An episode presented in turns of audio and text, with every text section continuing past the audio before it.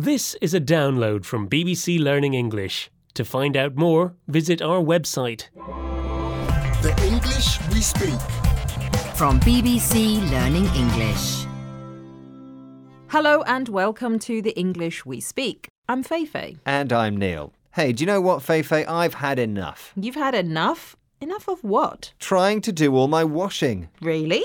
Is it that hard? It is. I just can't keep up with all the clothes I have to wash, dry, and iron. It doesn't matter how much washing I do, I keep running out of clean clothes. Yes, I can see. Haven't you been wearing that shirt all week? So, what are you going to do? I don't know. I think I'll just throw in the towel. Um, washing just one towel won't help. You can't wear that to work. That's not what I meant. To throw in the towel is a saying that means to admit defeat. The phrase comes from boxing.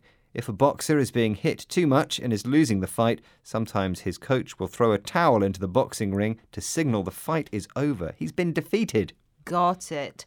So it means you've given up. You can't do it. And for you, it means no clean clothes. Let's hear some more examples of this phrase, shall we? I've tried my best, but this job is just too hard. I'm afraid I'm going to have to throw in the towel and quit. I know the race is tough, but don't throw in the towel. Keep going and you might actually win. I've been trying to learn Korean for years, but I'm not making any progress, so I guess it's time to throw in the towel. This is the English we speak, and Neil's mentioned he's throwing in the towel, which means he's admitting defeat, giving up on doing his washing.